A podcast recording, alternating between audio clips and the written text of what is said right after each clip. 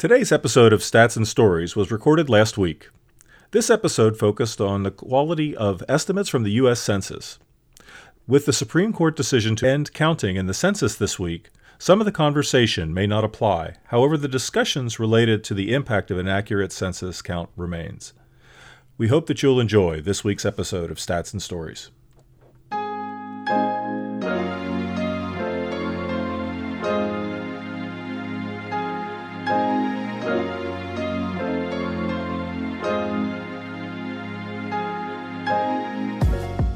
The U.S. Census Bureau is conducting its annual count of the American population this year. Concerns have emerged about this particular census, and these have included the potential impact of adding a citizenship question, the shortening of the window for the count, the deadline for reports for reapportionment. All of these concerns might translate into miscounts that could impact allocation of federal funds and representation in our legislative branch. The current status of the 2020 census is the focus of this episode of Stats and Stories, where we explore the statistics behind the stories and the stories behind the statistics. I'm John Bailer. Stats and Stories is a production of Miami University's Departments of Statistics and Media Journalism and Film, as well as the American Statistical Association. Joining me is regular panelist Richard Campbell, former chair of Miami's Media Journalism and Film Department. Rosemary Pennington is away. Our guest today is Rob Santos. Santos is president elect of the American Statistical Association and the vice president and chief methodologist at the Urban Institute, a nonprofit research organization focused on issues of public policy. Thank you so much for being here, Rob. Oh, thank you for the invitation. It's an honor. Uh, Rob, I'd like you to expand a little bit on, on a quote that you, you recently had, which was The nation is best served by securely and effectively using additional time for U.S. Census Bureau career staff to implement the decennial census as accurately, completely, and fairly as possible. And I, they, particularly, I'm interested in the idea of what do you when you say accurate, complete, and fair. Can you help unpack that for us? Uh, certainly. The um, the notion is that you can actually have a census that counts everyone, but is not fair. The fairness comes when you think about the folks uh, in two different buckets, households in two different buckets that participate in the census. The households that are typically those that immediately and willingly respond to a request from the Census Bureau to, you know, it's it's decennial census time. We need to do our civic duty, etc. And then the historically hard to count folks and households uh, where they either have uh, some hesitation, they have philosophical issues, or they are in situations that are so dire that the they don't have time to think about uh, completing a form. Uh, they may not have internet access, um, and so forth. And it turns out that the things like the citizenship issue that came up and subsequent mandate uh, from Department of Commerce and White House to create citizenship counts, regardless of whether or not there was a citizenship question in the decennial census, um, as well as uh, other other types of uh, aspects like the the there's a pretty toxic uh, immigrant policy uh, in the the federal nation. There are things going on that make it uh, so that immigrant households are feeling pretty unwelcome, regardless of whether they are documented or not. Um, those types of things instill fear. And so, if you take the combination of historically uh, recalcitrant households, in addition to folks who are fearful, and folks who are in dire circumstances, either at risk of being thrown out of their home because they can't pay rent, um, or because of COVID, they have sick individuals that they're caring for, um, or they it's a family without a job and they're hungry. They don't know where they're going to get their next meal. Those combined actually make the hard, the historically hard to count households even that much harder to count. And so the, the fairness comes in when you take a look, for example, at the current self response rates of the, of the census. The Census Bureau right now boasts that there is a 66.7% self-response rate as of October 7th. And actually, from, if you if you just think about in 2010, that final rate at the end of the day was 66.5. So they're doing better in this sense than they did last decennial census. Mm. However, that masks the fairness story with regard to the hard to count populations in the in the United States. If you take a state like New Jersey, New Jersey has um, a 69% uh, self response rate right now. But look at Newark. Newark has a 50% self response rate. Oh. That's the self response rates are the rates at which households reported for themselves either by internet, telephone, or mail. Mm. Um, and why does that matter? Because you know the census is, is now boasting a 99% completion rate. Um, it matters because the um, there's a very clear connection through Census Bureau's own research between the rate of self response and the risk of being undercounted as a population. Oh. And okay. uh, and yeah, sure, uh, the Census Bureau at the end of the day, whether it was September 30th, which now passed, or this October 31st, will declare victory with a 99.9% completion of all states.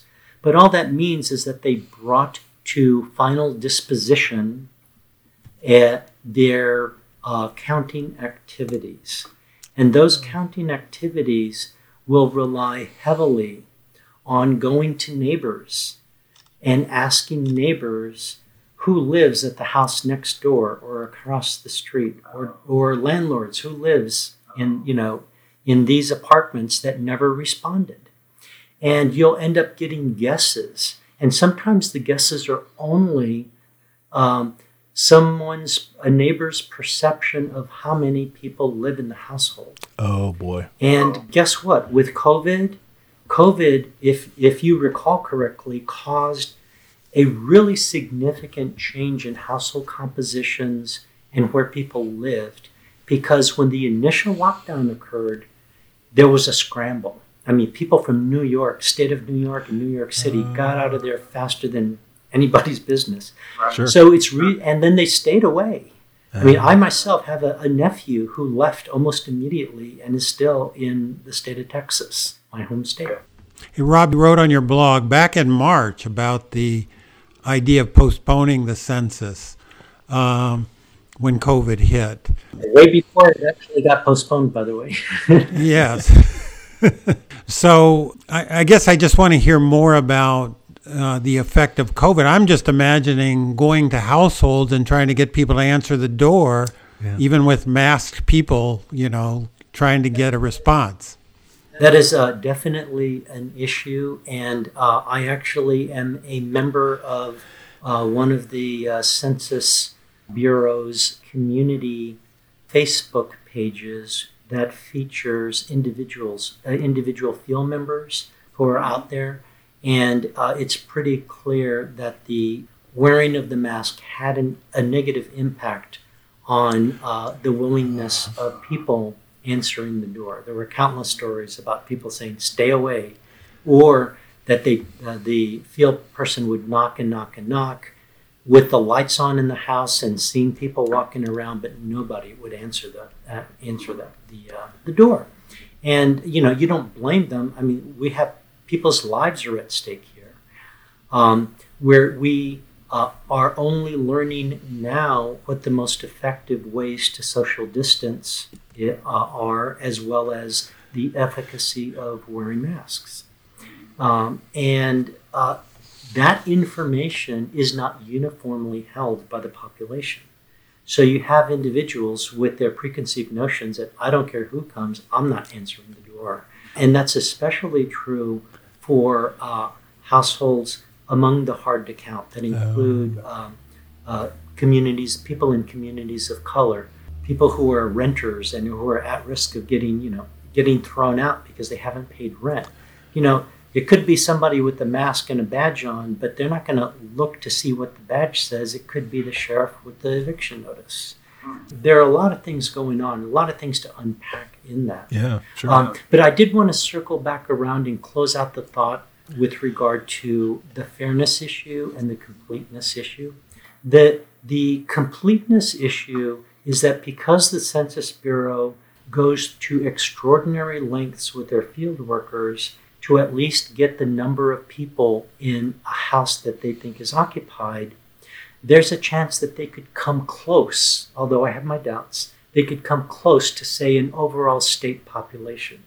However, because of the self response rate issues that communities of color and impoverished neighborhoods tend to, to have a much, much lower response rate than the bedroom communities that have response rates in the 70s versus you know communities of color that could be in the 40s you have a really big risk of the suburban neighborhoods the middle class neighborhoods the higher income neighborhoods being counted accurately or overcounted and the communities of color the communities at most risk of covid eviction, hunger being undercounted.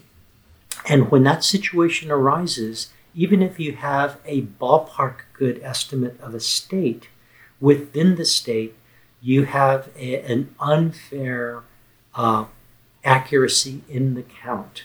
And what that means, because we have a zero sum game in the 1.5 million dollars or trillion dollars that uh, that are that are dispersed, a good chunk of that comes in forms of block grants yeah. to states. Yeah. States then decide, hey, we're going to release that money to communities on the basis of their population. It kind of makes sense, right? Yeah, sure. Yeah, uh, sure. However, if you have a, a communities that are accurately or overcounted versus communities that are undercounted, because of the zero one zero sum game, some communities will get way more than they deserve, while other communities will get way less. And that's the nature of the unfairness and something that, that really needs to be highlighted and of concern with this particular census because I believe that, that the, the, those inequities um, will manifest themselves significantly this round uh, in 2020 relative to any of the other censuses. Yeah. And unfortunately, that situation will be baked in for the next 10 years because the Census Bureau and the way we operate uses the decennial census as the benchmark or the starting point for the next 10 years of population projections. And things like the American Community Survey, this, the current population uh, survey that estimates unemployment, uh, community, uh, community uh, or the uh, consumer expenditure surveys that's used for the CPI, all those rely on good population estimates to act to accurately calibrate where population is within states and across states and within subgroups and uh, population demographic subgroups like African Americans, Latinx, uh, Native Americans, Asian Americans, and so forth. Uh, the, the hard to count individuals or communities. And it's all going to compound uh, to lead to a continued um, inequitable distribution of resources as well as political representation uh, for the next 10 years. You, you know, Rob, this, this seems like some, uh, um, something that was really unexpected associated with a pandemic. you know that you know we don't, we don't you know you don't think about kind of the the, the cascading of impacts uh, you know, and, and as you were describing this and thinking about, you know, people going out, the, the follow up for the census workers, and and just how much this changes the game from the the, the last ten year exercise. Wow, I mean, this this pandemic's impact is it's not just the you know us us currently doing uh, podcast interviews from home. This is this is changing the the lives and and the impact on this country for the next 10 years in a dramatic way. And uh, also, unfortunately, there is a there is a policy component to the quality issue in the census counts by having um, repeated uncertainty on the length of the field period and, uh, and the submission dates of the counts, um, that basically threw a wrench into census operations.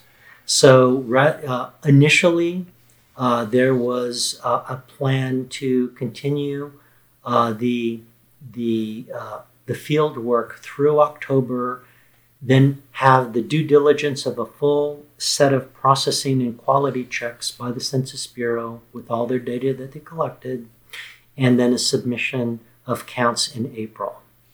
Um, but the by the uh, White House uh, requiring a submission in, at the end of December, that threw the initial wrench into the operation. Mm. Suddenly, the Census Bureau had to scramble and decide where are they going to cut quality, oh. where are they going to cut the due diligence that they normally do, and that meant a condensed field period with a field staff that was already lower than they expected to have oh. because when COVID hit, the the typical types of employees, which were retirees and things of that sort, were at high risk, and they didn't want to have anything to do with field work going out in such uncertain times. Sure. Um, so there was less of a field work. They had to rejigger the operations and uh, start planning for the December uh, the December submission, which meant uh, for them uh, the an end of December uh,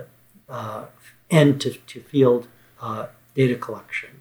However, then came the injunction by the by the judge, and that threw another wrench into the operations. so I mean, imagine imagine you trying to do your work, uh, and you know just even doing a statistical analysis. This is stats and stories. You know, you plan out your your analysis time.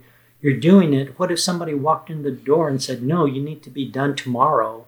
not you know in three weeks or in a couple of weeks you'd just go haywire you'd start doing stuff and then they walk in the door and say no no it's okay it, will it, it can go back to you know ne- next week and then you, you re- breathe a sigh of relief you start replanning what you had originally done and then there's another injunction oh, okay now it's back to it's october 5th instead of oh, october 31st and so there the career staff were just uh, I would imagine, and I fully expect, we're just pulling out their hair, trying to decide, okay, what do we need? What's our due date? What do we need to plan for? And the real unfortunate thing is that people don't realize the importance of the post processing mm. that has to be done to identify duplicates, sure. to, sure. to do reality checks. I mean, they're barely able to do a laugh test to look at the counts oh. for certain cities and communities um, because a lot of that has to go out the door in order to get a count out. Sure. And so there are a lot of sacrifices being made that will impact directly the quality of the census, which is why we need some good quality metrics uh, posted as quickly and expeditiously as possible by the Census Bureau. And we're hoping and praying that they will do that uh, in, in quick order. All right. So you're listening to Stats and Stories, and today we're talking with Rob Santos, President elect of the American Statistical Association and Vice President of the Urban Institute. Rob, I'd like to switch gears a little bit here and uh, talk about the election. We're about a month away uh, as we do this podcast. And you wrote an op ed piece in 2016 about some of the bad data or the bad statistics that came out of some of the uh, the states where the election was really close. And, uh, and I think the overall election was within the margin of error. Hillary Clinton, I think, won by two percentage points. That was within the margin of error. But some of these states, like Michigan, Pennsylvania, Wisconsin, I think, surprised a lot of people. And uh, uh, could we sort of return to that topic? And are are the data that we're seeing now as Biden seems to be widening his lead in these states is this something we can trust or is there going to be another surprise? Uh, there very well could be another surprise. The story you know it's not over till it's over. Um, I will say uh, on reflection uh, based on the assessments that were done uh, by uh, an, a task force sponsored by the Association uh, for Public Opinion Research, APOR, of which many American Stat Association members are also members of that association and participated in that task force. That um, the, the general assessment was that last time around, the political polls weren't all that bad. There were a couple of really bad ones in the toss-up states. Um, uh, had uh, a couple of pretty uh, um, poorly performing uh, polls.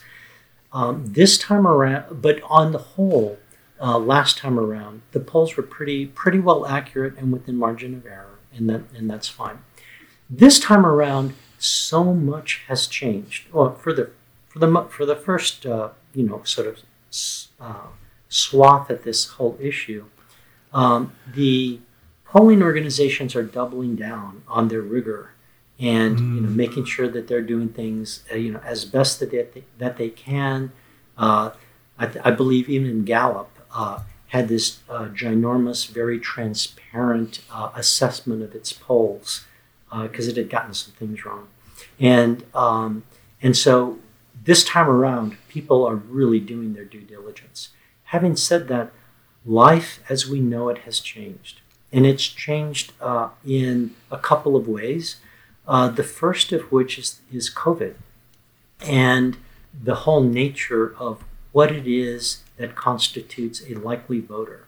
You know, a lot of a lot of times uh, people like to say, and it's really true, that polls are a snapshot of a point in time. And you got to be really careful about whether you're talking about what do people think, what do adults think, or what do the people that are going to present at the polls think. Yeah. So there's sort of general population polling, there's registered voting polling, and then there are the folks that like to um, to sort of play roulette, uh, the folks that like to predict who are the likely voters. And COVID has changed society in such a way that we have to be really careful about the likely voter models oh. because there are different types of individuals. Uh, fo- there may be folks who would routinely vote, but they are not going to do so if they're required to go out to a polling location uh, because they do not want to risk yeah. catching COVID.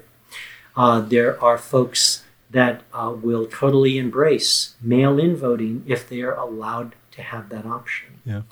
Uh, and so there's this whole mixture of confounding factors that go into the likely voter models um, that I think that, that that is the source of me saying, you know, it could it could go anyway. Uh, so I, I'd say what I said back then sit back and enjoy the ride, do your due diligence, um, understand the data for what they are snapshots and predictions that are subject to error, and know that there are a lot of assumptions that go into deciding who's a likely voter, many of which we cannot measure. We don't know what the impact of COVID is going to be. Right because uh, there hasn't been an, really a lot of elections between the time COVID right. hit and now. And the nature of COVID and how it's affecting society is changing on a day to day, basis as we learn how to deal uh, with the epidemic uh, each each progressive day.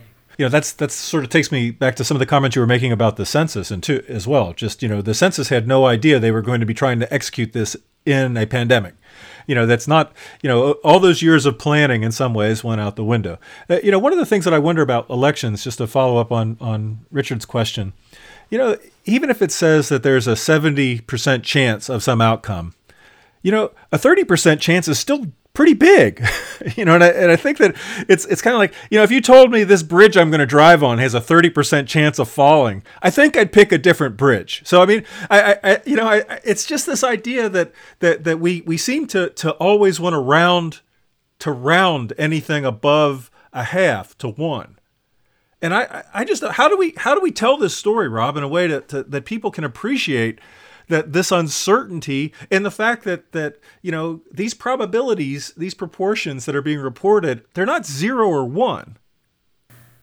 And and in fact, if they if you come out with a seventy percent versus thirty percent, you have to understand that in many ways it's subjective. It relies on somebody's model statistical model yep. of who's going to vote. Yep. And the underlying yep. assumptions of that model may or may not be true, or they may be true today, but in two weeks something's going to happen. Like uh, I would hate for it to happen, but a resurgence, uh, you know, hotspots all over the country, that could fundamentally change the uh, the outcome of the of the of the election and the performance, the predictive performance of the of the polling. So we just have to keep all of that uncertainty in mind. You know, people live with uncertainty all the time, uh, and it's it's curious why we would want to apply a different measure of uncertainty to political polling and say, oh, it's 70% and it didn't happen this time around, so polls are bad. When in fact, we live with uncertainty every day. There are the poor individuals um, who have to go to the doc and they get uh, MRIs or biopsies or whatever. And uh, basically, the doc will tell them, you know, the prognosis is XYZ. It could be six months, uh, three months, or we have a treatment and we believe it's going to be effective, but there's a 10% chance that it isn't. People live with those uncertainties and they, they have life and death meanings.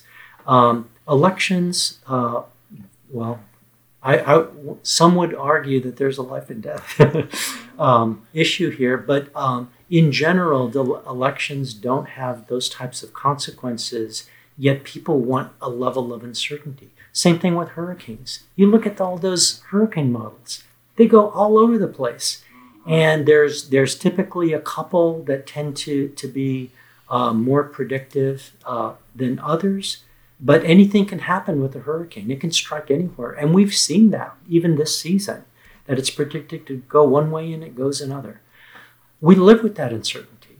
Uncertainty is all around us. We should accept it, understand it, and uh, and be prepared to deal with mm-hmm. whatever the outcome is. I heard uh, Nate Silver, I think, at the end of in 2016, he used a, a, football metaphor of kickers have a 70% chance of making a field goal. Well, they often will miss. They have a 30% chance of missing, and that's that's how we should think about it. It's there's some uh, there's a chance, a good chance that someone will win, but there's also a pretty good chance that we'll miss, you know, and uh, and that's certainly what happened in 2016. Well, you know, or or something happened that wasn't the the, the larger probability. I mean, that's yeah, that's. look at it to the extent that uh, chances, uh, you know, these predictive probabilities aren't 99 versus 1 and instead are 70 30 or 50 mm-hmm. 50 or whatever, that should instill uh, the importance and urgency of doing your civic duty. And so, for no other reason, it should say we need to act, we need to vote, we need to do what we what we can to make a difference. Well, I'm afraid that's all the time we have for this episode of, uh, of Stats and Stories. Rob, thank you so much for being here. Thanks, Rob. It was it was a delight. Let's do it again. All right. Well, I would love to. So, so Stats and Stories is a partnership between Miami University's Departments of Statistics and Media Journalism and Film and the American Statistical Association. You can follow us on Twitter, Apple Podcast, and other places where you can find podcasts. If you'd like to share your thoughts on our program, send your email to statsandstories at miamioh.edu or check us out at statsandstories.net. Be sure to listen for future editions of Stats and Stories where we discuss the statistics behind the stories and the stories behind the statistics.